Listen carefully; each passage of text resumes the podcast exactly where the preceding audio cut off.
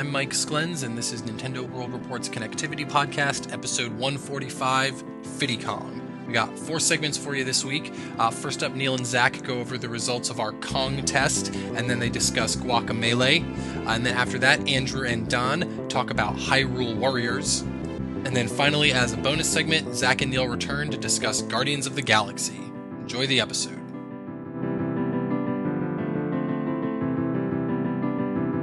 Hey, everybody, and welcome to another Game of the Week segment with me, Neal Ronaghan, and my cohort, Zach Miller. Ooh! Yeah, so last week we talked about Donkey Kong Country Returns 3D, and Which I've beat now. Yeah, well, uh, any any change of change of mind? Change Fuck of that thoughts? game. Fuck it hard. I like. I I still. I mean, not to get back into what we were talking about last week, but with those Donkey Kong games, like, there's something to be said that I bought both uh, Donkey Kong Country Returns and Tropical Freeze right around when they came out and didn't beat them. Um, and I beat the only reason why I, the only honestly the only reason why I beat Donkey Kong Country Returns is that I reviewed the 3DS version. right? Like I don't know, like I can't really put myself in that place and be like, oh yeah, I totally would have beaten it. Like I beat it because I was reviewing it, and that felt like the right thing to do. And Tropical Freeze, like a little bit that was that, uh, you know, you're playing a game and then a life event interrupts it and you never go back to it. Because Yup. when I was moving back when uh, Tropical Freeze came out, and like that's mostly the reason why I backed away from it, but I haven't gone back Yeah. to it. And By I the way, there's uh, original game way too fucking long. Donkey Kong Country Returns. Yeah, Yeah, I mean Tropical Freeze, I think is only six worlds instead of eight. nice nine in the 3DS version. Yeah, yeah. I think there there might be like a bonus one. I I I, I don't know. I haven't beaten it. But yeah, so uh, we did that thing with Donkey Kong Country Returns 3D, and we offered you guys a challenge to send us a dumb Kong name, and we got 12 entries, uh, and uh, we have.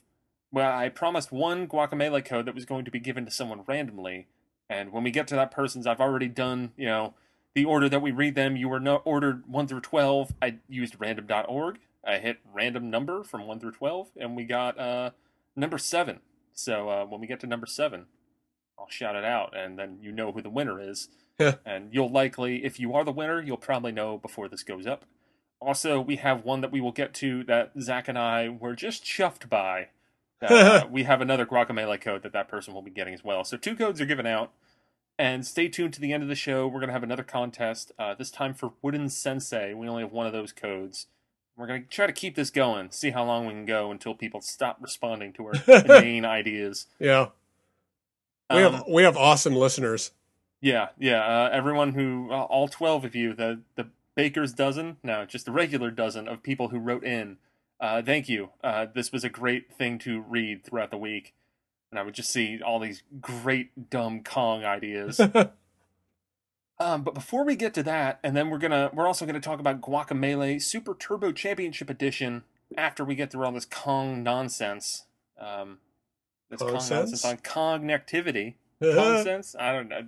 Yeah, we can go. Kong activity. Um, but yeah, we'll talk about Guacamelee at the end of this. Uh, so this strap yourself in. This could be a while. Mm.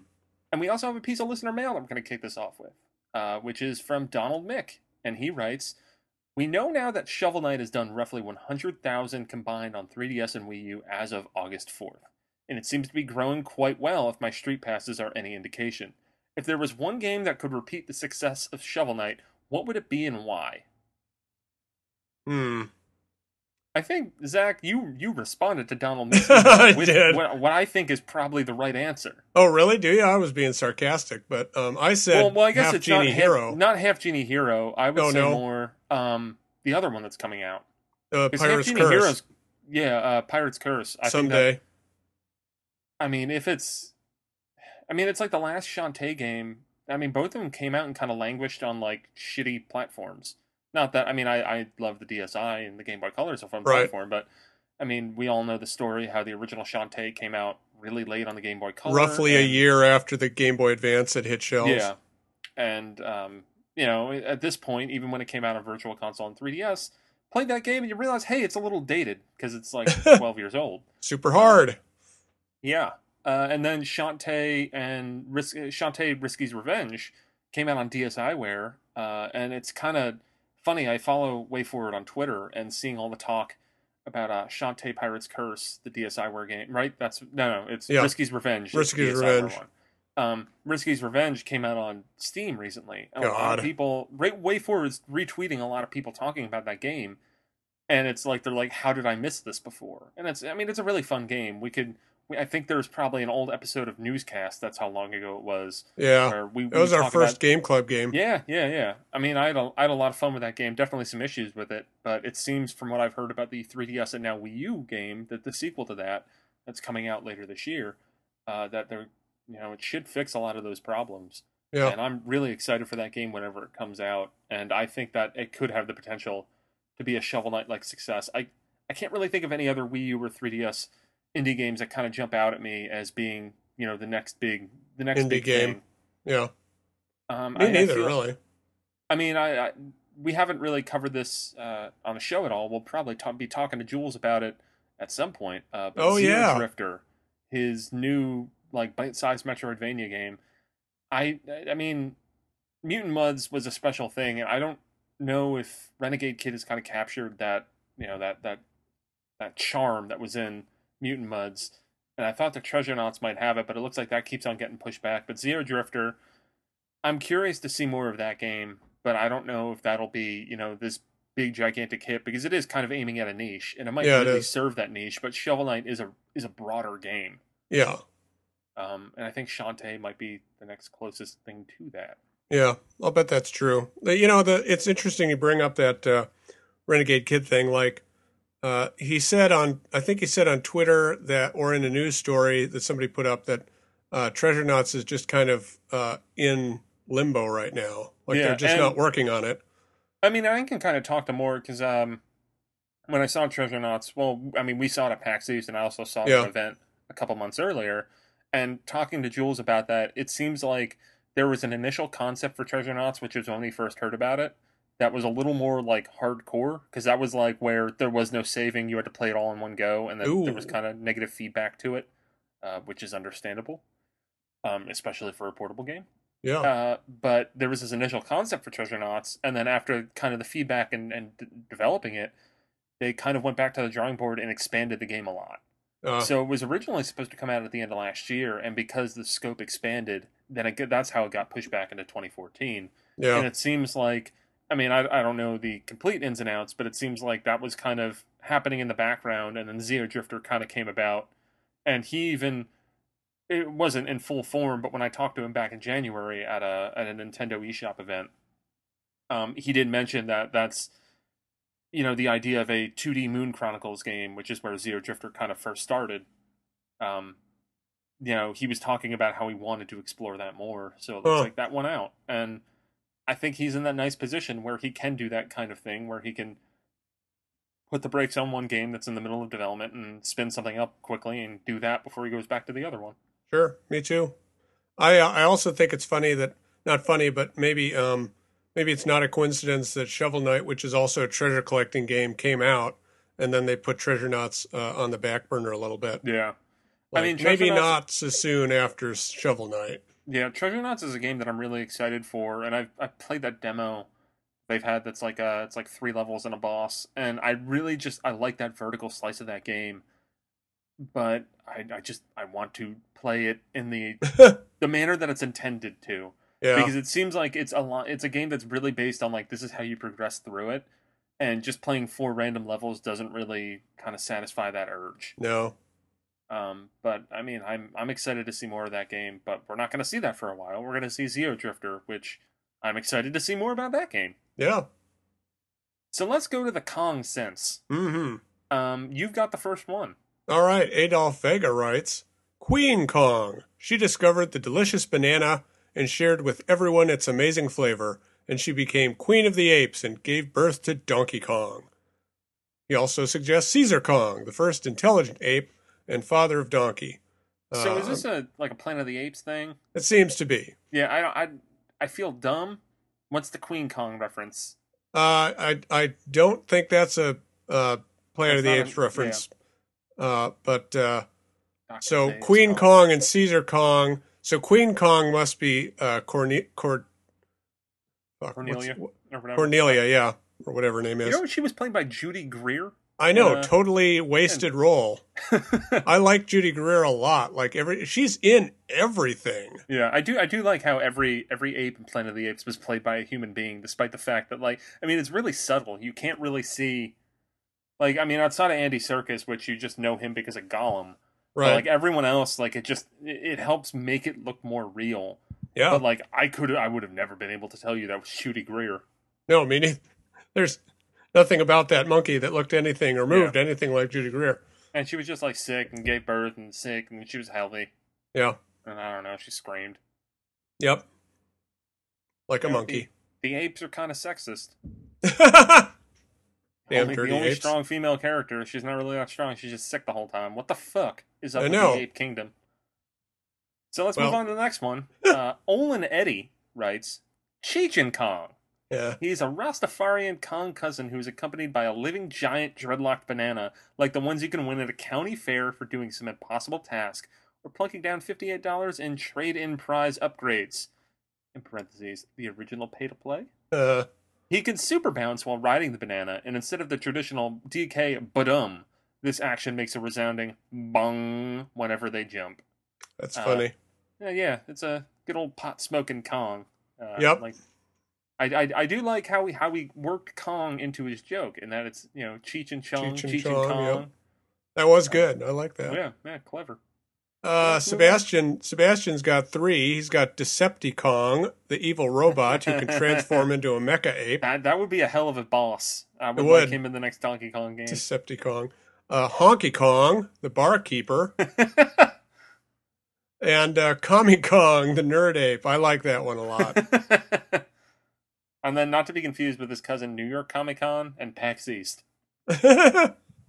Uh, Kerbals writes, Crikey Kong in his new adventure, Kong Down Under. He'd have a safari hat and probably get eaten by a Kremling at the end. Uh, yes, that was too soon, Kerbals. What the fuck, man? it wasn't a stingray though. Yeah, yeah. He, I mean, he could have made it worse. He could have said like he was underwater and it happened, Yeah, but yeah. Crikey Kong. Uh, Donald Mick, hey, that guy. Uh, his suggestion was Biddy Kong. This matriarch of the Kongs makes Cranky look like a high schooler as she swats enemies with her parasol and utilizes her super secret burn at the stake technique to eliminate tiki hordes. Why I mean, not? It's pretty efficient.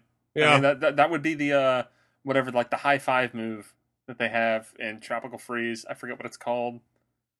Um, there's a high five move. Yeah, well, well, it's basically like each character, Donkey, and whatever pairing he's with, they have a special move they can do. Um, Like a, crap, I forget what it's called. like a team Kong attack? Pow. I think it's called a Kong Pow. wow. Um, yeah, that, that that seems to make sense. All right, Nice. uh, Fred writes, "I present you with Busty Kong," and he preceded this saying that he might have crossed the line, but I've I've read it over, and it gets very close to crossing the line, but it's okay. Back to Fred. Yes, I know what you're thinking. Candy is already kind of a busty Kong. But here's my shot. In the next game, the intro cutscene is at a wedding. Donkey Kong is about to marry Busty Kong. Yes, imagine the best looking Kong possible. But right before they say I do, Diddy Kong bursts in and objects. DK has huge hearts in his eyes and is too Twitter pated to have a clue what's going on. Just as Diddy objects, Busty gives a nod, and hordes of bad guys with wings kidnap DK and Busty.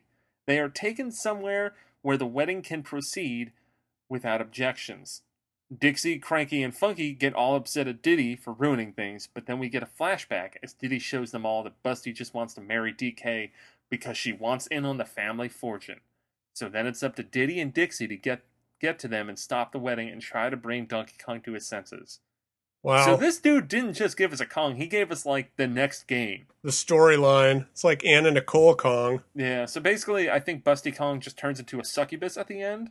Um, that's my prediction. That's why they all the bad guys have wings. They're all like demons. oh, I gotcha. And it's this is Flying it's monkeys. layers. It's got layers. It does. I like that one. Uh, from Leo, we have Blasty Kong. It's like this. In the next Donkey Kong game, Nintendo, aka Retro, should include an optional tutorial mode for beginners. One of the net, one of the tutorial levels will be how to play the rocket barrel levels. Yes, we need that. And who better to teach you how to control the rocket barrel, including its new features, than the inventor, Blasty Kong. It seems to me he would fit into the Donkey Kong universe. I agree. Yeah, I mean that seems to make sense. It's a very logical one. And Leo, uh, you won one of the Guacamelee codes. Uh, Bam. You, you likely will have already gotten an email because I'm probably going to do that after I record this. I'm not too drunk. Uh, Daryl writes, um, Linky Kong is the legendary hero of destiny of Kong Island. He is the bearer of the Triforce of Banana and is locked in an eternal struggle against the demon lord K. Rulendorf in order to protect Princess Kongda. Young chimps of Kong Island are dressed in the traditional necktie and green my hat God. on their 12th birthday to honor the legendary hero. I think Daryl has one of my favorites. Kinda Um, great. And the picture is pretty solid, too. I didn't even see that. I'll, I'll, have, to, I'll have to send it to you Yeah. after, uh, after this. Uh, got the next one? Sebastian suggests Donkey Kong, master of the coconut ball. Sure. I mean, yeah, sure. yeah. Jacob writes Shaka Khan was born in Chicago, Illinois, and aspired from its youth to be a musical performer. It remains a lesser known Kong as Cranky Kong never quite believed that his granddaughter was talented enough for the spotlight. Shaka Kong is known best for being the driving force behind the Donkey Kong bongos. Hmm. never appearing in game or game credits, it is because of Shaka Kong's musical passion that such a control scheme exists. Currently, Shaka Kong sits in line ready to be playable in the new Shaka Kong Jungle Harmony title that emphasizes a new microphone controller. However, such a title has not yet been revealed as the world is not yet ready for Shaka Kong's awesomeness or another musical peripheral game. I would like to think personally that EAD Tokyo pitched this right after Jungle Beat, and Nintendo was like, "Nah, man, you're making Mario."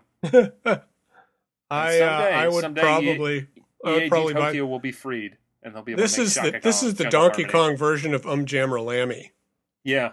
Oh man, that would be oh that would be awesome. It would. Especially if they if they got the David Wise music as part of that too. That would be incredible. I would play the shit out of that. I would too. Man, yeah, because I think the best part of all the country games is the music. So just Oh, make yeah. a rhythm game out of it.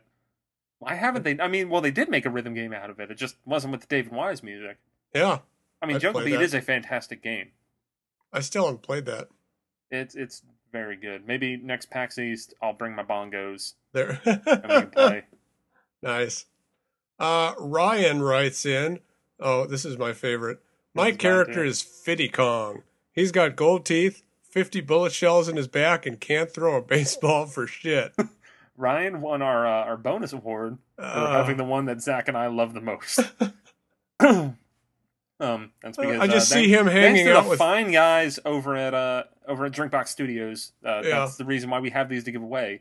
We have more than one. We actually we still have another one, but we might be saving that for a later date. I see Um, Fiddy hanging out with Funky.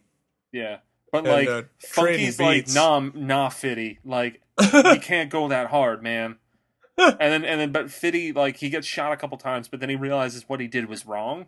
right? and you know he learned from it and he doesn't regret what happened but he wish he made different choices See, Fiddy's Fiddy is in a video game where he and uh, Kong Unit go to like Iraq and uh, shoot Mm-hmm. up bad guys. yeah just to get his skull back Right? and then like he uh, holy shit have you ever played that game 50 Cent No, I've heard it's actually good. it is very good uh, Really? i have it on xbox 360 and oh shit! i wish they'd had local multiplayer but maybe you have a 360 right I do. we should buy that and we should do some fucking online co-op Let's do it. because it is it is i mean it's basically just gears of war but it's like a pretty solid gears of war oh, and you're 50 cent. That's pretty awesome. like what else could you want? And like there's 50 cent music plays a lot. It's all about him and the g unit. You can pick which member of the g unit is your your co-op partner. Oh my god, that sounds adman, amazing. adman writes for years my family has used stanky kong as an insult. Stanky kong is any person that has not showered recently or has the distinct odor of someone that has been sweaty it also applies to anyone that admits to doing something gross. And he even gave us examples a, a conversational example. I wore this outfit all weekend. Go take a shower stinky kong. So yeah that's uh that's our kong test. Nice. and uh now um uh ryan and leo i hope you guys enjoy Guacamelee if you want to write in and let us know what you think of the game we will probably read that on the air too if if you guys write stuff to us we're probably going to read it on the air Yep. just just throwing that out there so if you I mean, look what we just did. yeah we did we we told you guys about Busty Kong.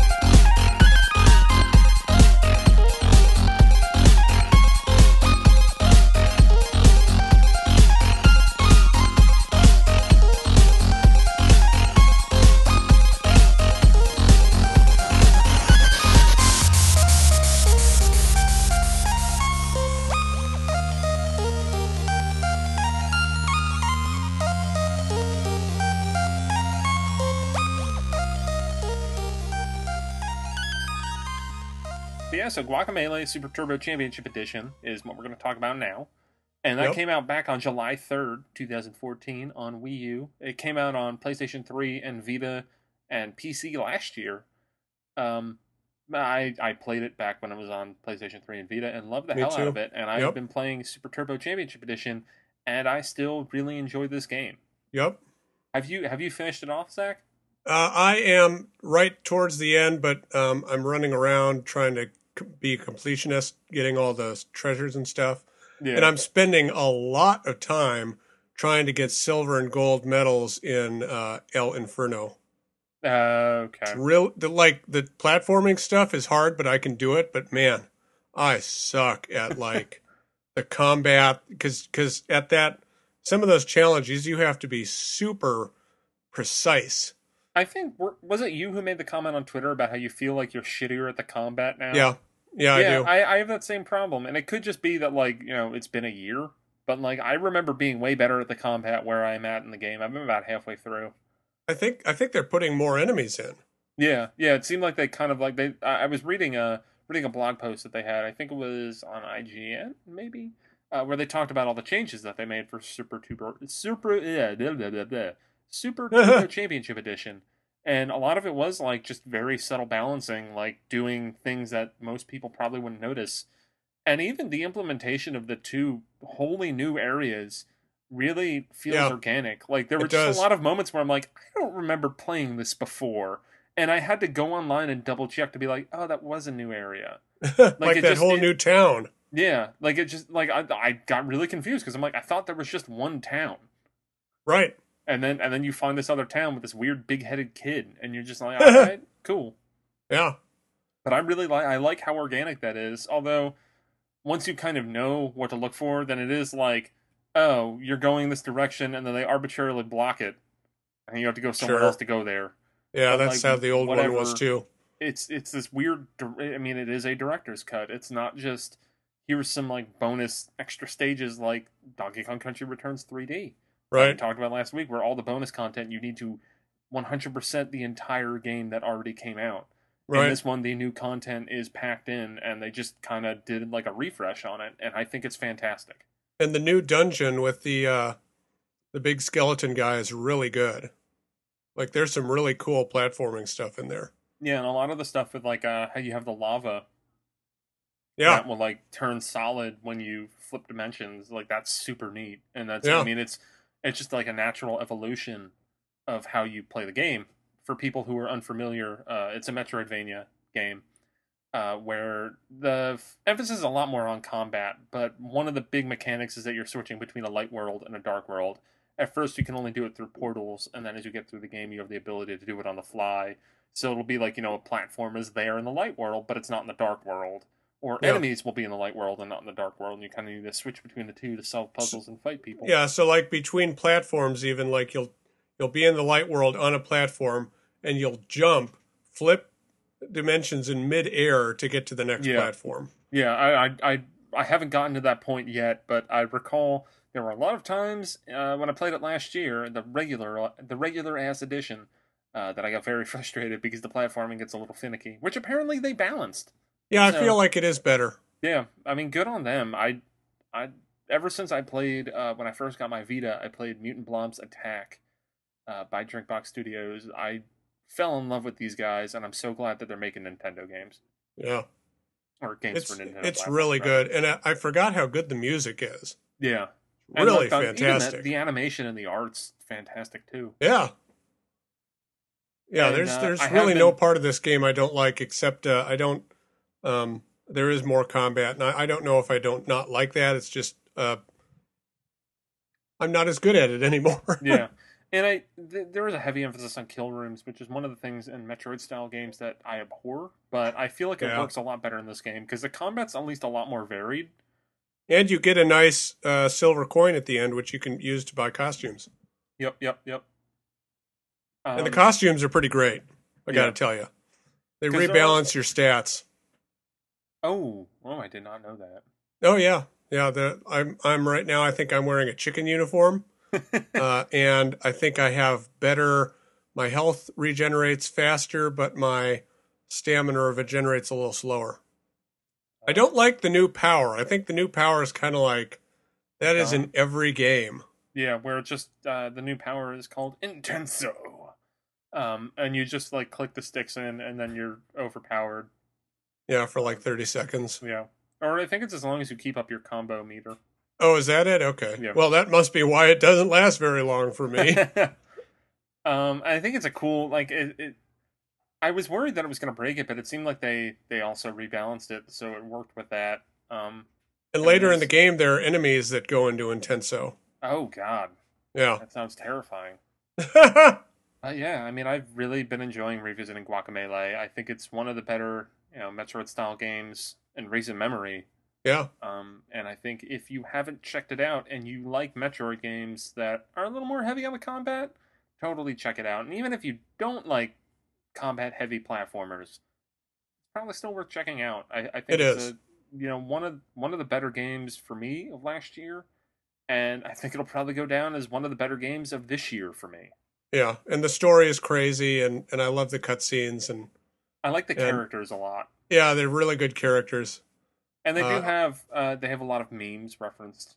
Uh, you know, Some some people would say too many, but I, I think it's fine. See, because it's all in the background. That's why it doesn't Yeah. bother me. Like, there are ones where I'm just like, oh, really? They did that? But, like, whatever. And it seemed like they added more or, like, changed them or something or kept them updated. Because there were a couple. Yeah, maybe they I kept them updated. I can't think of what they are at the top of my head because it's all in, like, that first, the, the main town, and I haven't been back there in a while. Right. Uh, that there were a couple that I'm like, I think that's, like, that's new. But I could have been wrong. Yeah, it could be. I stopped paying attention to him pretty quick. Yeah.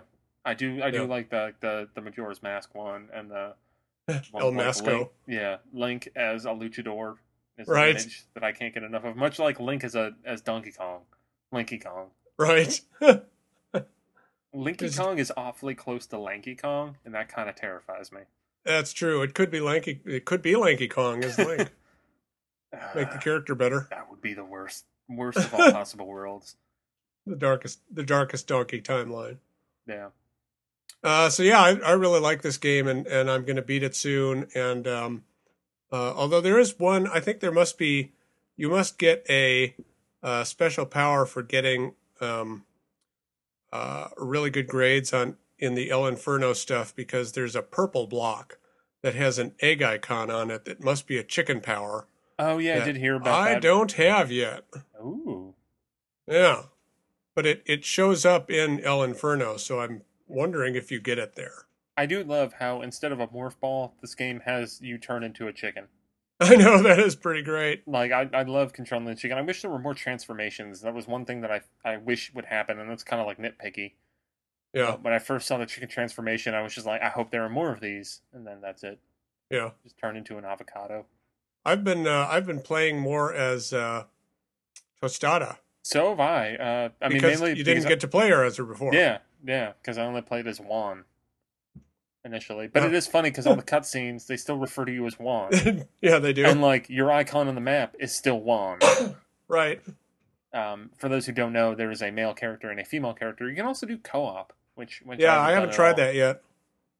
I, I mean, I beat the Vita game or the PS3 game on co-op with my friend Marcus, but Yeah. yeah, Uh, yeah, I think that's pretty much Guacamelee. Uh, Yeah. For those who haven't played it, uh, it gets uh, two thumbs up from us over here at Connectivity.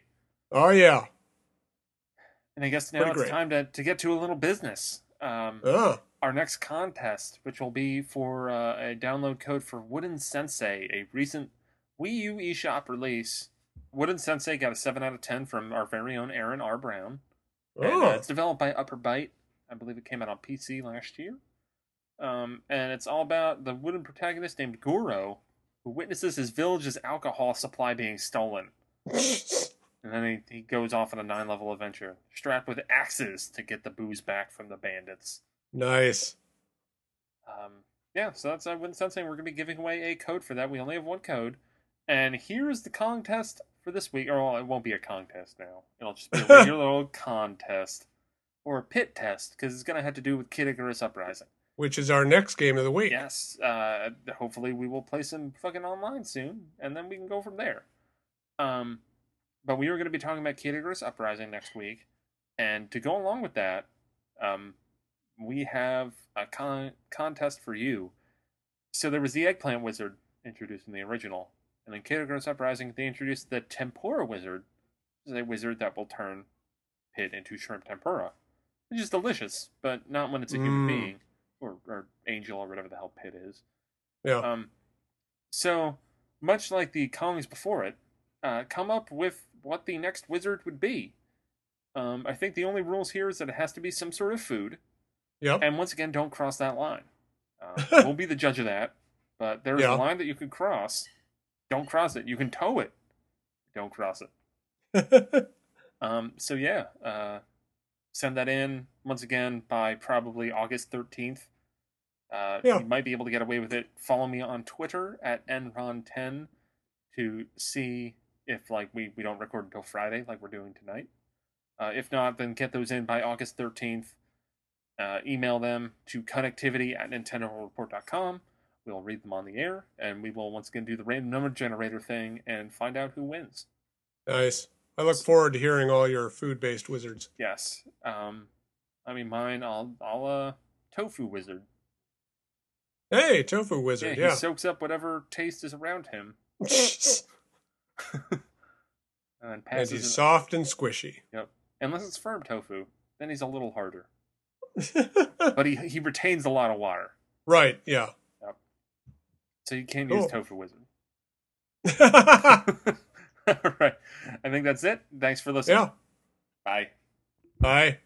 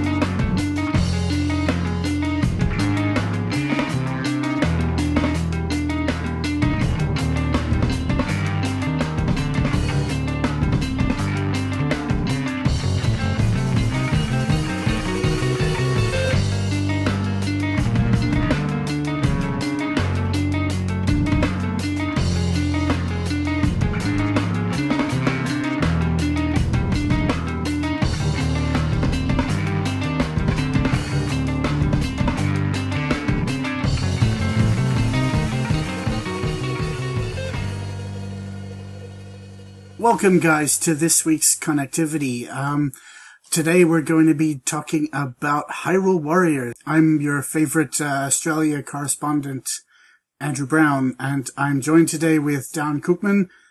Mm-hmm. Hello. Yeah, this week uh, was a, a great uh, week for Nintendo Direct. They revealed some interesting new details about Hyrule Warriors, and uh, They did. since then, since then, um, Daan got the, the chance to actually play the, the game.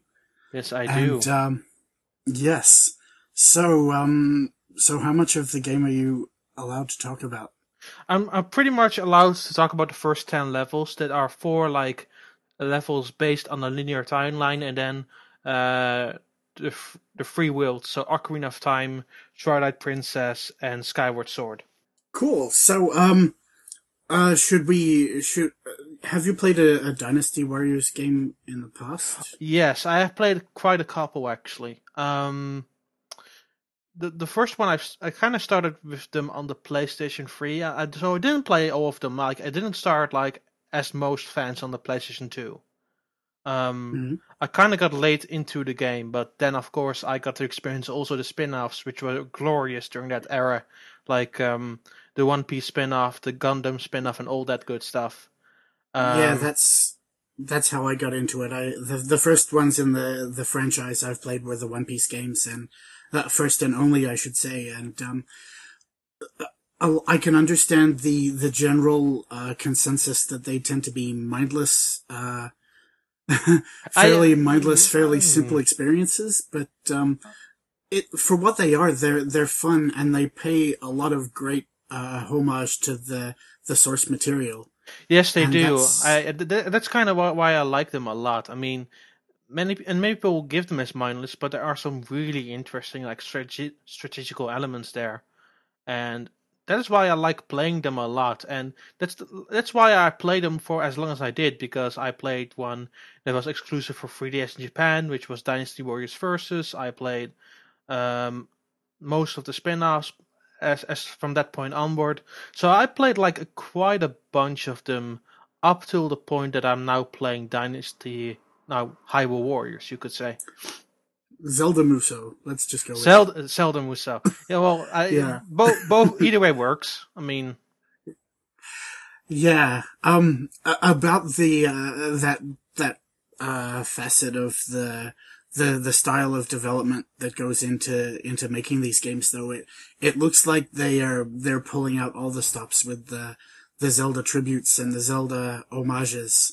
Well, um, it, it helps that um, Hayashi from Team Ninja is kind of also guiding. It's kind of the bridge gap between Nintendo and um, Omega Force in this one.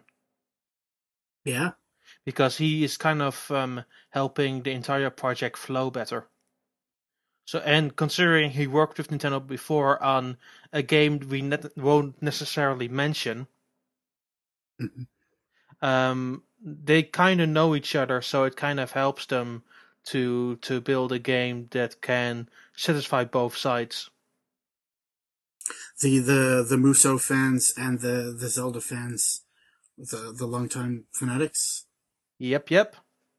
Yeah. So um, in terms of like the this is basically the the ultimate fan letter to the Zelda series, I would say. Um, the the storyline is it like a, a time travel story? We we know a little bit bit about what's going on with the. Um. So I'm gonna say a few things. I'm trying to be a bit vague at moments because I don't want to reveal like every single element of that game. Mm-hmm. Uh, but I will try my best here. So, Hyrule... So what's generally in the, the, the first intro segment?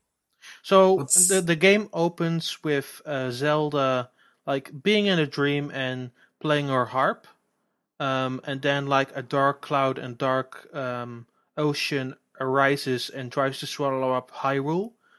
Um, she wakes up and feels that something is going to be like something bad is going to happen within Hyrule.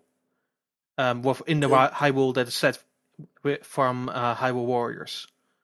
Um, okay, she, she goes. So to, it's like the dream sequence in in Ocarina. Yeah, kind kind of sort of, yeah, definitely. Okay. Um so she, she goes to the training field to check on the warriors and she's sees like great potential in Link and like after that like the first battle starts like the one we've seen thousands of times the one at Hyrule Field. Um mm-hmm. so you play through that um Z- Zelda mysteriously disappeared um I will I will I will say it that way, and Link gets the the green tunic and the scarf and the entire charade. Oh, so we have seen footage of Link wearing like the the generic knight outfit, the the blue and gray. So it's he's is he actually like employed as a as like a castle soldier or something. He he, he he was he was like a soldier apprentice at the, in the first mission, and then he Mhm. kind of moves up the rank because it's kind of discovered that he has a part of the Triforce, so he becomes kind of a general of the of the team. hey, you get a promotion. Well, it's it's it's it's a bit more complicated than that, but again, I kind of want to stay intentionally vague for people who don't want to know too much. Um, from Okay. there, from there you move, you meet characters like uh, Sheik and the new character Lana. Um, and as you move along, then then like some really bad stuff happens, and that will bring uh, that open portals to the various worlds, and these portals needs to need to be closed by the cast of characters, and they go all separate their ways to figure out what's going on. So these portals lead to like other uh, Zelda. Yeah, they they lead they lead, yeah they lead to the worlds of Ocarina of Time, Skyward Sword, and Twilight Princess. Okay, there was the um the features trailer that they released last week that showed. It, it looked like a, an overworld map that was like separated between the the Ocarina, the Skyward, the the Twilight Princess worlds, all yeah, within the one. yeah the area? the, the, the old yeah the the the worlds kind of um mix and match with the existing version of Hyrule Hyrule in in that game. So and the environments change to like Death Mountain, uh, to Sky Skyloft, and like to all of those places. That's cool. Yeah, it's it's kind of awesome. Nice. Um, so yeah, going into the story, um, again, I want to be vague. I can technically talk about it, but I won't. There is some stu- interesting stuff going on in regards to Lana and Cia, um, and, and some interesting plot points, uh, particularly later on as the story progresses. And it's much darker than I initially anticipated. And I would say that's actually a very good thing. Like, there's a good balance between the goofiness and like the really serious stuff. yeah. So, So, um, yeah, I'm, this- I'm, I'm really I'm really surprised by that. cool. This uh, for those who don't don't know, um, this Lana is the what do they advertise her? A white mage or white She's a she's a white sorceress. sor- sorceress of light, something like that. Yeah, She's the the generic anime looking girl in the the trailers. The da da da da da da girl. Lana is my favorite character. Wow. Yeah, no joke. That she is super fun to play as. Yeah. Um, she has two weapons that I played with so far. The first one is the Book of Sorcery, and the Book of Sorcery is very good for like quick and snap attacks. Like the the easy quick attack is basically move um sending pages to the enemies, and they will um flinch into a second. It's it's super super cool. Um, and then like her bigger moves, like it, it provides like chance for for um, crowd control to shove enemies aside, and her special attack like basically sees her hump humping through crystal books and then um, throwing the whole group of enemies like literally in the air. Um, and then her secondary weapon, which I unlocked like a little later, is the Deku stick. And so the the character's secondary weapons get unlocked as you progress through the game. Yeah, like additional weapons. So secondary weapons are uh, the item weapons. So I kind of mix them up, but there are secondary weapons that you can um like un- unlock a little later, and they give you additional way to play as that character. Like Link has the fire rod from uh, I think a Link to the Past, I believe. That should Yeah. be that should be right. Um, Sheik has the harp, um, and like Lana has the has the Deku stick, and the Deku stick is, is such a cool weapon because it allows it, within the special attack it allows like um like like the the the, the elements of trees to to consume the enemies and throw them up in the air. Uh, you can just um, summon Deku sprouts. Um, you can summon with the focus attack, which is like the big final awesome attack. You can like uh, throw like a whole uh, Deku tree into the ground, and it will destroy enemies on the spot. It's it's really really freaking cool. Wow. Cool. And with Um, the Deku Stick 2, there are some even some Wind Wake Wind Waker elements in there because uh, you can use like a leaf to shoot enemies away, and you can even glide with that same leaf to uh, avoid enemies for a little bit. Nice. Cool. Um, did you get to play around with any additional like weapons or, or like little nods to previous games in the series? I I know the Wind Waker itself is is appearing in the game. It, it's not really appearing. It, like the Deku Stick is the biggest reference to that. I feel. Mm-hmm. Um, there are some smaller, like niche le- uh, references to that thing, though.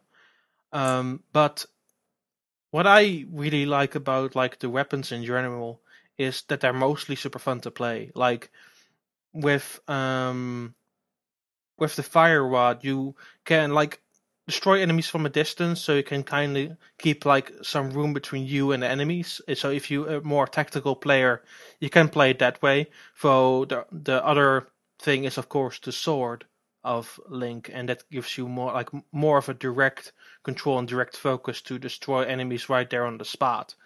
So there uh, there are various ways to play the game in the in the weapons that you choose, mm-hmm. and that gives it more like a sort of a more of a freedom than that some of the Dynasty Warriors games certainly lacked. Okay, I um, I understand that some of the weapons you can collect can be upgraded via the. Uh, was it a card system? It's no, it's uh, it's um, so you, if you depending on the difficulty mode that you choose, like enemies Mhm. will drop materials and weapons. Uh, materials can be used to purchase badges.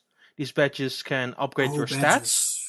Badges. Yep. Um, and the the weapons, uh, they they are ba- basically be- better versions of like one weapon. So the the sword can be have like various different variations to it, and these variations can be uh, better with strength and have also various abilities attached to them. And you can combine two weapons and combine their abilities for even a better result. Okay, like like item crafting and weapon crafting. It, it's sort it's sort of an easy item crafting, but yeah, it's there. Is each character like delegated to a specific weapon type, like linked to swords and so forth? Um, not necessarily. Like Zelda and Link both use swords. Like uh, Zelda uses the rapier. Yeah. Um, so what what the weapons do do though is they each have an element attached to it. Like uh, there's lightning, there's darkness, there is um, fire, there's water. So the Deku Stick is water, for example. Um, Mhm. So there are various um, attributes like attached to those various weapons to make them easier to a certain enemy. So, because at the end of every stage, um, you will defeat a boss. Like there's, for example, uh, Queen Queen Gohma, or there's Ghirahim, of um, anybody else you can think of. Um, and depending on you and you have to battle, it's better to bring a certain element into the fight. Oh, I see. Cool. And and the game will help you with that. They will say they will give a thumbs up to say, "Hey, we will recommend to you this character. You don't need to play them as character. I will make that very clear. But it's better for your first playthrough to kind of listen to the game and say, "From okay, sure, I will do this." Hmm. Interesting. I um from the footage that they showed during the direct and, and a few previous uh, screenshots and such, there were pictures of Link saying say having the uh, the Master Sword equipped as his weapon, and then there was earlier pictures of uh, of him using the generic uh, the Hylian Knight Sword.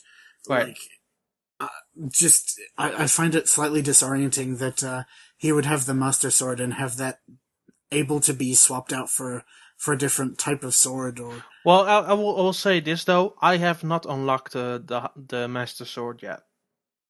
ah okay the- In the first in the first ten levels, that high, the the Master Sword didn't came up.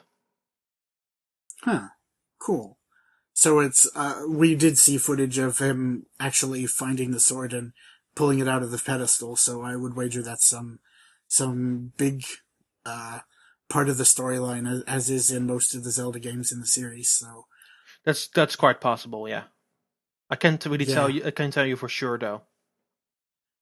cool. So who else did you get to play as?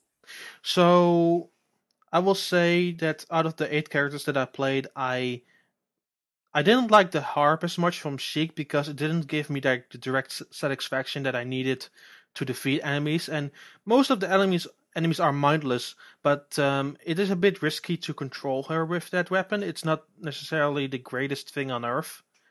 Um, I I liked most of the other characters though, like uh, Darunia with his hammer um, is super super effective and can wipe enemies like pretty fast. Um, yeah. So how did the weapons feel, uh, as opposed to, to where they were in their, their original games? I mean, obviously Darunia's hammer is the, the, what is it, the Megaton hammer in, Yeah, the Ocarina? megaton the megaton hammer. Yeah, are the controls generally the, the same feel and the, the physics of using these weapons or, the physics physics are definitely the same, though it will play differently because of the more uh, dynasty like playstyle. Mhm. Um, but the button layouts are pretty much straightforward, like more focused on the Zelda controls. Like there's even an option to switch it more to Zelda-like controls or to more Dynasty Warriors-like controls. are there motion controls?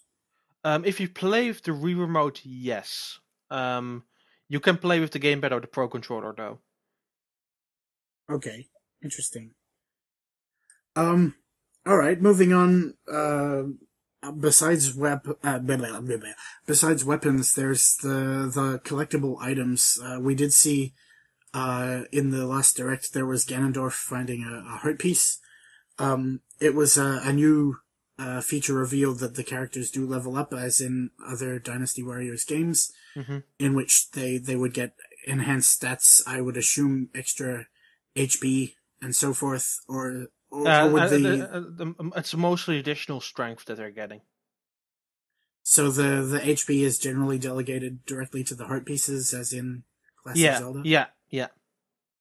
That's cool. Did you, um, did you get to see the cuckoos? Uh, I saw one cuckoo, but I didn't attack him.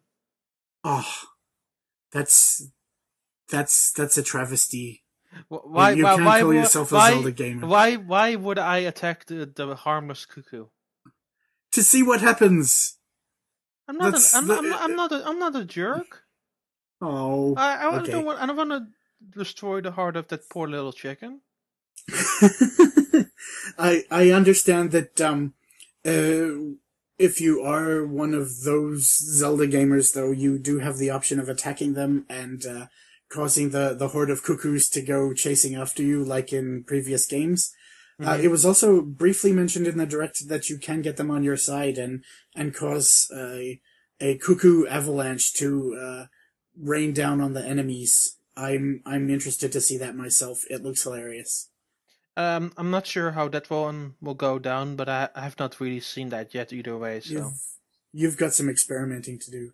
Oh, absolutely, yeah. I mean, I have not explored the game to its fullest yet. Yeah. So in, terms of other characters that uh, that are available in the game, uh, each of the main Zelda games in the franchise that are being showcased in this in this title, in this case, uh, Ocarina, uh, Twilight Princess, and Skyward Sword, it seems that there is uh, at least three characters from each of these. Like flagship Zelda titles that are being showcased as, as playable characters, uh, in, Yeah. in some cases the villains. Um, it's completely unrelated, but uh, one of the most mind-blowing moments of the trailer for me was the the re- revelation that uh, Link's partner in Skyward Sword is actually pronounced Fi and not Fee. I don't. I, I- don't. I, I- don't even. I don't even know what exactly should name her. I just call her annoying and I call it a day. Um, that's that's that's a that's a mean reference there. Uh, but um, yeah, you can play as Fi in the, in uh, in in High Warriors, and you can play as Agatha, the Bug Princess From Twilight Princess, yes. Yep. from Twilight Princess. She can. It, it looked like she could summon giant insect ghosts to battle, something like that. Yep, you could. Yeah. Um, Interesting. There, there is, of course, uh, the always lovely Midna. Yes, my my personal favorite uh, Zelda sidekick, I suppose, would be yeah, the, that's the uh, appropriate word. that's uh, that's um, she's a pretty interesting player. She's a bit unconventional, especially with the the the wolf she rides on. But once you get get a, get a hang of her, it's it's pretty interesting. It's interesting to note that she does have the wolf, considering she's uh, obviously a separate entity to Link, and this Link is a different Link to the one from uh, uh, seen in Twilight Princess. Yeah. So, does it explain? Have you actually seen her in the levels you've played so far? I I've seen her in the Twilight levels, of course. Yes. Um, ha- does it explain where the wolf came from? Not really, no. Oh, I, I Her, suppose her it's there weapon, just her to, uh, her weapon is called the shackle, so I'm not really sure what's going on there. interesting. Um, it may get some sort of story explanation further down the It, line. it, it definitely could be, yeah. I'm not even sure what's going to happen. Um, I most of the stuff that I played so far has been kind of shown in some sort of way, like at the Mhm. E3 or San Diego Comic Con or in trailers. Uh, But from Yeah. this from this point onward, I don't know what to expect anymore. Interesting. So Um, for me, for me, for me, it's a blank slate, and I particularly chose not to play it up to this point because we are going to have discussions like this. Um, so I kind of wanted to keep that after I was done with these discussions, so I can kind of keep them in the best ways possible to myself because I kind of also don't want to spoil for anybody who wants to play the game. we're we're twenty minutes late, but spoiler alert. Yeah, but uh, well, I, I'm not trying to to tell any spoilers here, so because most of the stuff that we're talking so far has been shown in some way or another. Yeah.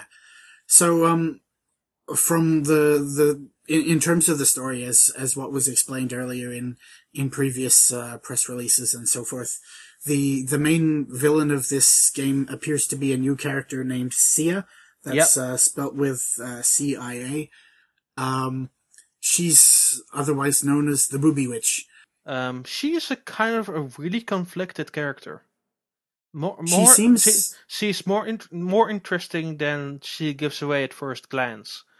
Uh, what actually? She does seem to have more depth to the to the generic Zelda villain, like oh, I want to suddenly rule Hyrule, or I'm going to take over the world because of reasons. yeah, um, she she she, on. she she is in, she is very interested in the hero, which is Link. Um, and to do that, she would put everything on the line here. Like destroying the entire entire world is is almost seems like meaningless to her. Um, so there are some. She's, like, she's really, Hmm? really, really interested in Link. Yeah, there's some really Yeah. some new intrigue there, and her heart gets taken over by a dark force, and um, as, as you move along, uh, things go kind of bad for her, and you will see why soon enough. I don't want to spoil that, se- that those segues too much, but once you see them, you're kind of like, huh, and you're kind of like taken aback by how serious that those parts in the game actually are.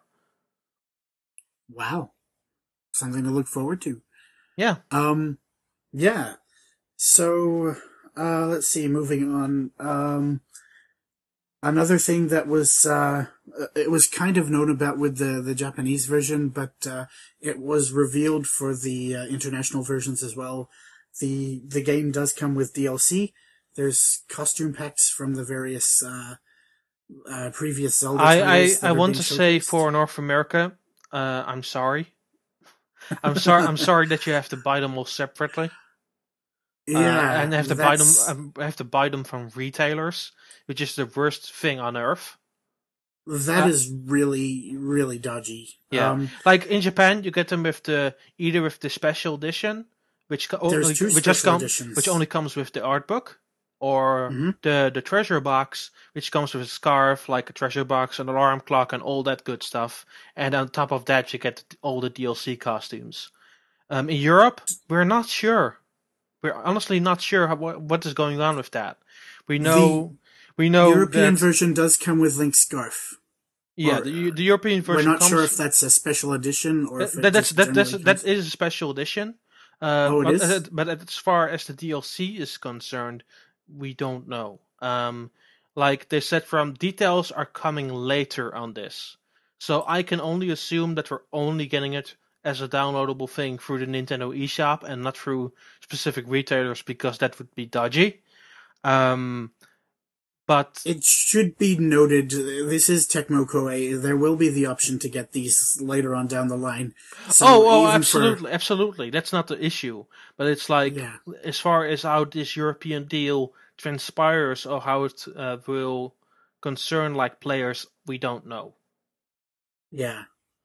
Um, as as I was saying, for the, the North American players, uh, they, they shouldn't feel too conflicted about choosing a specific retailer to get that specific DLC because we all know it's gonna, the, the others are gonna be available later on down the line as well.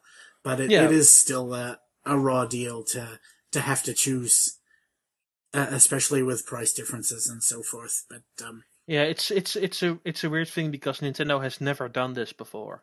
Like Tecmo is pretty clear where it stands. Like they offer it all in one package in Japan, and like America splits it up between every single retailer they can find, and that's not exactly the best deal. So, um, uh, what else was revealed in the in this week's trailers? There's um, there's a few different game modes. There is a, a really nice over overworld map looking adventure mode that's based on the original NES game. Mhm. Um, from what I understand, uh, we're we're supposed to be pretty tight lipped on that, so uh, it exists. We can say that. Mhm. Yep. And uh, what what else? What what else is actually in the in the package? So yeah, I I don't know. Uh, beyond the levels that I talked about, it's pretty much that's that's the game for you. There are some various elements there, and there will possibly be more unlockable characters and more stuff down the line. But I'm I'm at this point I'm not even allowed to talk about that. Fair enough. So, um, given the possibility of uh, unlockable secret characters, do you have any uh, any requests for anyone in particular that you'd like to see? Um, I would like to have the human version of Midna, but I'm not sure if that's even going to happen. I suspect that might be one of her special moves, like a, a final attack that gets unlocked or something. Maybe I'm It not. I'm not be- sure. Um, It would be cool. like I, see. like I said, I I'm not further than the playable characters that are mostly shown, so I'm not Mhm. sure even not sure what to expect from this point onward. we both know, um, uh, uh, or everyone here at NWR knows that our director Neal really wants to see Tingle as a playable character. I I don't know about the possibility of that. It would be neat. I'm not sure what Oh, sort yeah, of attacks definitely. he would have. It, it's definitely a character that that is part of the Zelda mythos. Um, but if it's going to happen, huh, I'm not sure. Um, but um, I'd like to Go- see Ravio. Oh, that would be cool. Yeah. Um, Hmm. going back bit back to like gameplay, uh, Yeah. because we haven't delved on that too much. Like it is still pretty much Dynasty Warriors in some ways, but they have done enough to make it interesting and appealing to me. Like the the the ZR targeting is pretty much like based on the Z targeting from Zel- from Zelda, and mm-hmm. z- making sure that you can zoom in on speci- specific enemies or bosses like that is super super handy. Like that's that's a big big deal deal changer. Um and of course like there's a lot of Zelda elements there like you can gut grass, there are like items to collect, there's a lot to enemies to fight. Well, a lot more in this game than in the other, but there you go. Um Mhm. but it's pretty much like Dynasty Warriors with a very well made Zelda skin. It's very colorful. There's some remixes of the music there. Um, it's a very bright spectacle. And I don't think that a Dynasty Warriors game has been this bright or spectacle. Yeah, I, I certainly think it's unfair for any potential naysayers out there or those who weren't enthralled by the direct to just claim that it's it's uh, Zelda flavored Dynasty Warriors. That's that's really selling the game short, and it's it's something for the Zelda fans as well as the Dynasty Warrior fans. It's uh, I was sold ever since I learned at E3 that um that Midna's going to be in the game, but I personally am stoked for the title. I can't wait for it to be released. Yeah, I mean, if you if you like both of them, you're pretty much. I will say this: you're pretty much set in stone. I think you will very much like this. Um, Yeah. If you if you like one of them, hey, give it a try because you might so- learn some new things about the other that you wouldn't have learned before. And I, when I started playing Dynasty Warriors like many times ago, I didn't know I would like it, but I pretty much did. And same thing with Zelda. I didn't know I would like it at first, but I pretty much did. And considering that these two franchises are together in one package, um, you can like one and learn about the other in so many various different ways that that it's truly worth like exploring at least for once. Yeah, that's that's so true. There are a plethora of other titles in both franchises that you can then move into if you find there's elements in in this one upcoming game that uh, you do actually like. Yeah, absolutely. Well said. Yeah. Um. So the release dates in in the various regions. Uh, I believe you know the info. Yes, yes, I do very much so. So the game comes out in Japan on the 14th of August, so next week, um, at time of recording. Uh, Europe gets it on the 19th and America on the 26th of September. Awesome. All right. So um, uh, we've we've prattled on about this game for half an hour now, and I'm uh, I for one can't wait to play it. Um, be sure to check out our ongoing coverage of the game as it comes out. If there's any secret information that we're allowed to talk about, by all means, we'll be definitely getting it up on the site for you guys to read. Yeah, Um, there will there will be a preview on the Nintendo Force website because I will be doing the review uh, on there. Mhm. Um, so there's And, there's um, a, there's a special like preview message, roughly fifteen hundred words that talks about the things we talked about today. Nice. And I'll be running a Mario Belia feature uh, within the next couple of weeks on the uh, Treasure Box version that's coming out in Japan. Man, I was I uh, was I was planning to do the same. Now we both need to do a video. You can be a special guest in the Mario Belia. Yes, I will both do a separate video. I think that's fun. but I'm I'm not gonna make mine all over the top and like crazy. Oh, now, now I'm gonna have to animate it or something. Oh, I, I shouldn't say too much about this. I'm I'm backing myself into a corner here. Now you're backing yourself perfectly in a well put corner. You now have to do Oh. your entirety of your best to beat my video. wow, I'm I'm boned now. oh damn! I'm sorry. All right. Well, um, thanks guys for listening, and um, yeah, if you're if you're a fan of either of these franchises, Dynasty Warriors, Zelda, get the game. Tell your friends. This this game needs a lot of love. Do it for Midna. Well, the the Wii the Wii U needs love in general. That it does. All right. Well, um, thanks guys, and uh, thank you, Daan. No worries. All right. Ciao. Bye.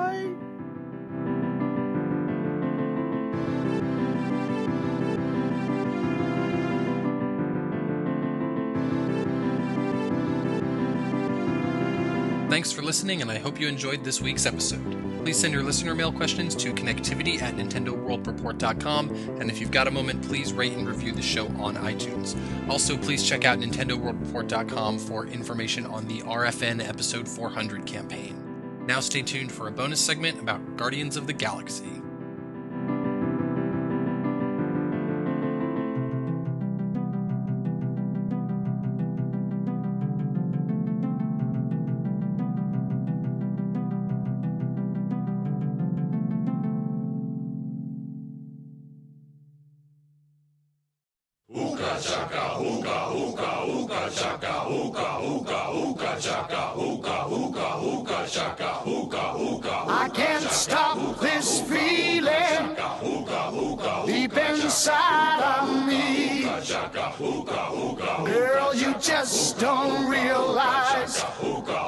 You do to me. When you hold me in your arms so tight, you let me know everything's alright. I'm hooked on a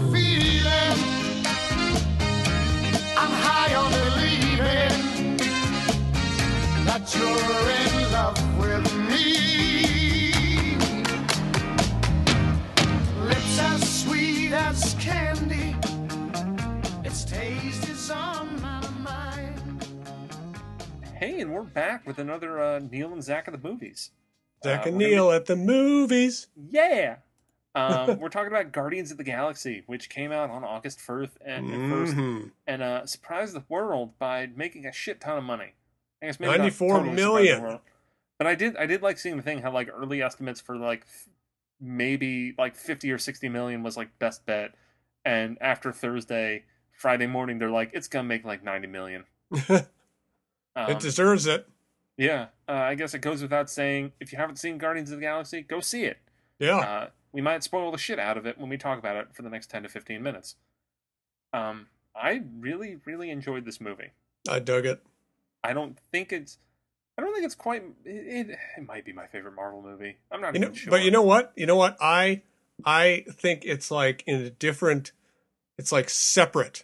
I know it's not separate, but it feels so separate from the other Marvel movies that I feel comfortable saying it's my favorite non-Marvel Marvel movie because I mean, there are a couple because times, like, you Thanos know- in it for like a hot minute, Yeah, and, that's there's really no only other time- connection. uh, yeah, uh, I guess the collector showed Yeah, up right. in you know a post credit scene in Of Thor, Thor 2. 2.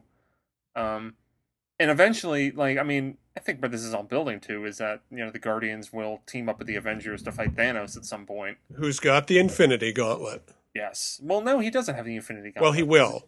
Yeah, the Infinity Gauntlet is still in Asgard, I believe. Yes, it is. Um, but I just, I like, I mean, this is the best Star Wars movie that I've seen in my entire life. um, at least that came out during because. I don't think I was born when Return of the Jedi came out, and that was the Right. last good Star Wars movie for all intents and purposes. I don't even like that movie. Um, I think it's pretty good, but that's a debate for another day. It is. Um, I love, I love Chris Pratt in this movie. I think Man. he's fantastic. He is. I think he brings the right amount of levity, and and still hits like the the mildly serious notes. Like his character makes sense. Yeah. And I do like the moments where it's like the way that he kind of keeps on holding to his old world on Earth and is, you know, how he was kind of you know, he didn't want to accept that his mom was, you know, dying. Right. Um so he just kind of ignored it and he kept on ignoring it and then he embraces it at the end and wins a dance off. that was This is so also great. this is a superhero movie that uses the term turd blossom in it. That's kind of wonderful. and references the Ninja Turtles Yeah. out of the And- blue. and even talks about how dumb the Marvel MacGuffins are, Right. referring to them as the Raider, you know, the the Ark, Ark the Covenant, Maltese Falcon kind of thing. Right. Um, uh, it was so. It was just so funny. Like I wasn't expecting that much humor. It's almost a comedy sci-fi. yeah, and I think that that works really well. I think Rocket Raccoon's really fun. Yeah. I like the I like the moments where they kind of get a little more serious with him, where you know he is the the nature of that character is that he was you know taken apart and put back together a lot of times, and he's in a lot of pain, and a lot of people look down on him because he's just a fucking talking raccoon. Right. Um, but I thought Bradley Cooper did a really good job voicing him because it Yeah. didn't. I expected I didn't even to really just sound like him. Yeah, I expected it to be like, oh, it's just gonna sound like Bradley Cooper the whole damn movie. But he, I mean, you can. It's not like it's hidden that it's Bradley Cooper, but he he's Rocket Raccoon. He's like doing a voice. He's not Yeah. just Bradley Coopering. Yeah, And uh, and I liked his relationship with Groot. Like Groot, all Groot says is "I am Groot," but he, Rocket Raccoon, knows what he means, and he's like, "Well, of course that's stupid." yeah, You know. yeah. They're Han and Chewie. It's awesome. Yeah, they are. and Groot is fantastic. Um, I I don't think I'm the only person that like my heart was welling up during We Are Groot. Oh, me too. Uh, Pretty great. Yeah, Yeah.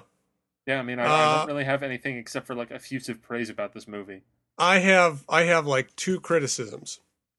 One is really poor villain. Just don't care. Yeah, I mean, at this point, it's almost a given with Marvel movies. It's like, oh, he's a Loki? No. Okay, so it's gonna suck. Yeah, exactly. That's true. Uh, but yeah, I mean, I I would have liked to at least know his motivation. Besides, I want to kill Xandar. And it's like they're wasting such good actors with these. I Villains, know, he's such a good Pace. actor. It's the dude, dude from fucking Pushing Daisies playing this villain, and he he does a good job in the role, but they just don't do anything with him. And it's the same thing where they used uh, Christopher Eccleston as uh, Malekith in uh, Yeah. in Thor two, yeah, and and like he was even worse yeah. than than It's like Ronan. one dimensional.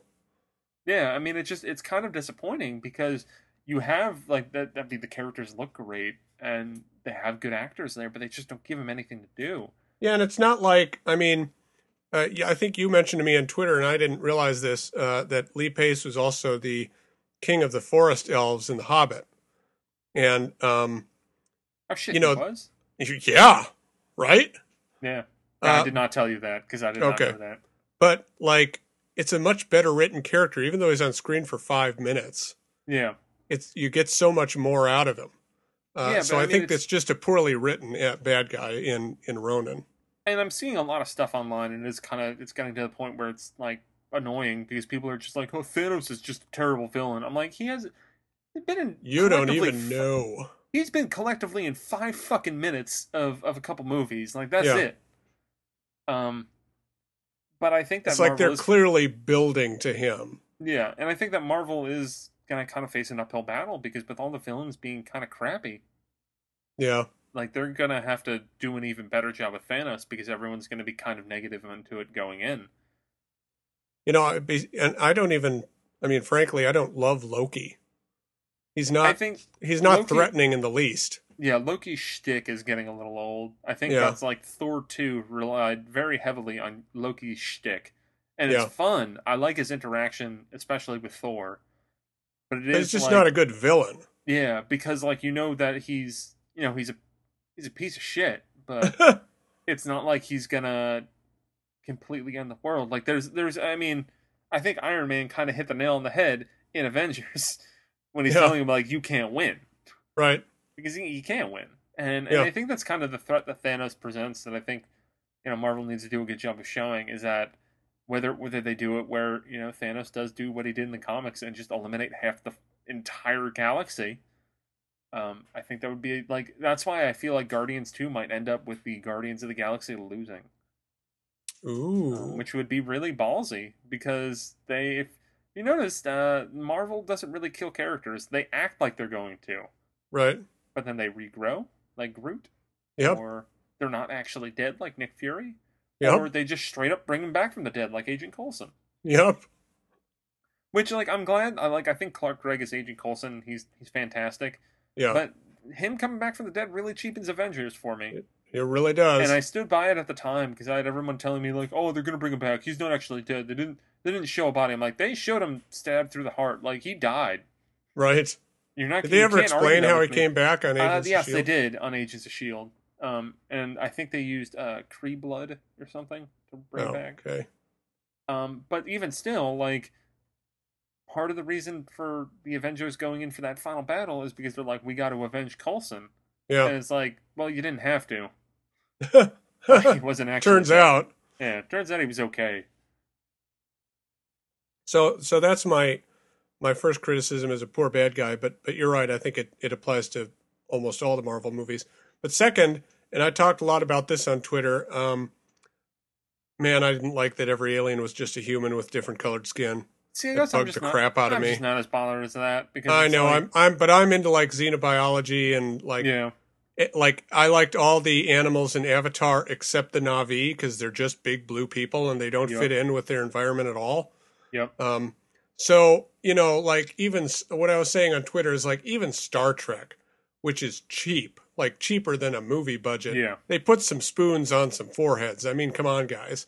yeah, Uh, and but Carl, friend of the show, Carl Castaneda, uh, explained to me that you know what's going on is the uh, Celestials long time ago were basically playing God and creating different humanoid races uh, in an uh, uh, uh, an effort to achieve a perfect, you know, whatever humanoid.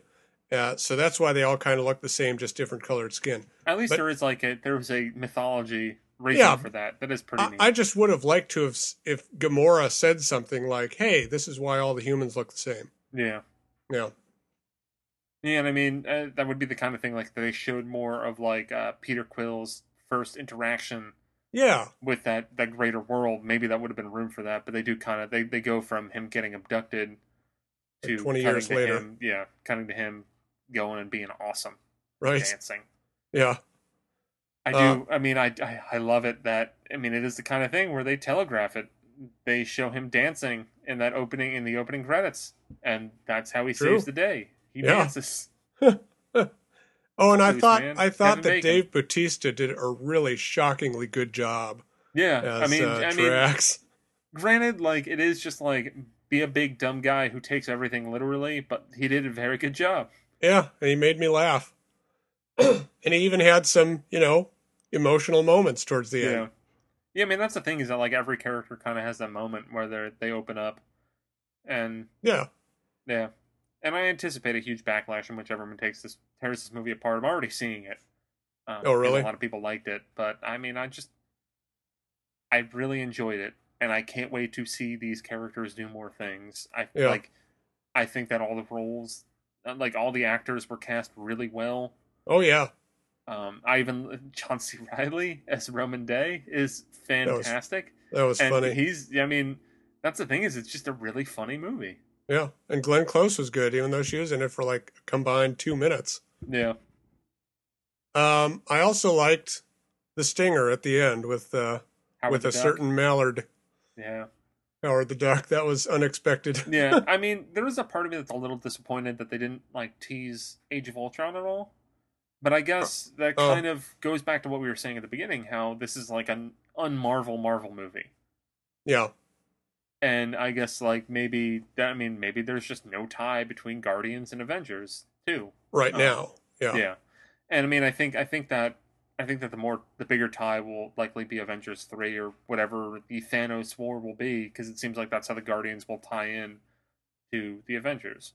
Yeah, I feel like I like what are they in? Are they in phase 2 or 3 right now? Phase 2, we have Okay. Avengers 2 is the end of Phase 2.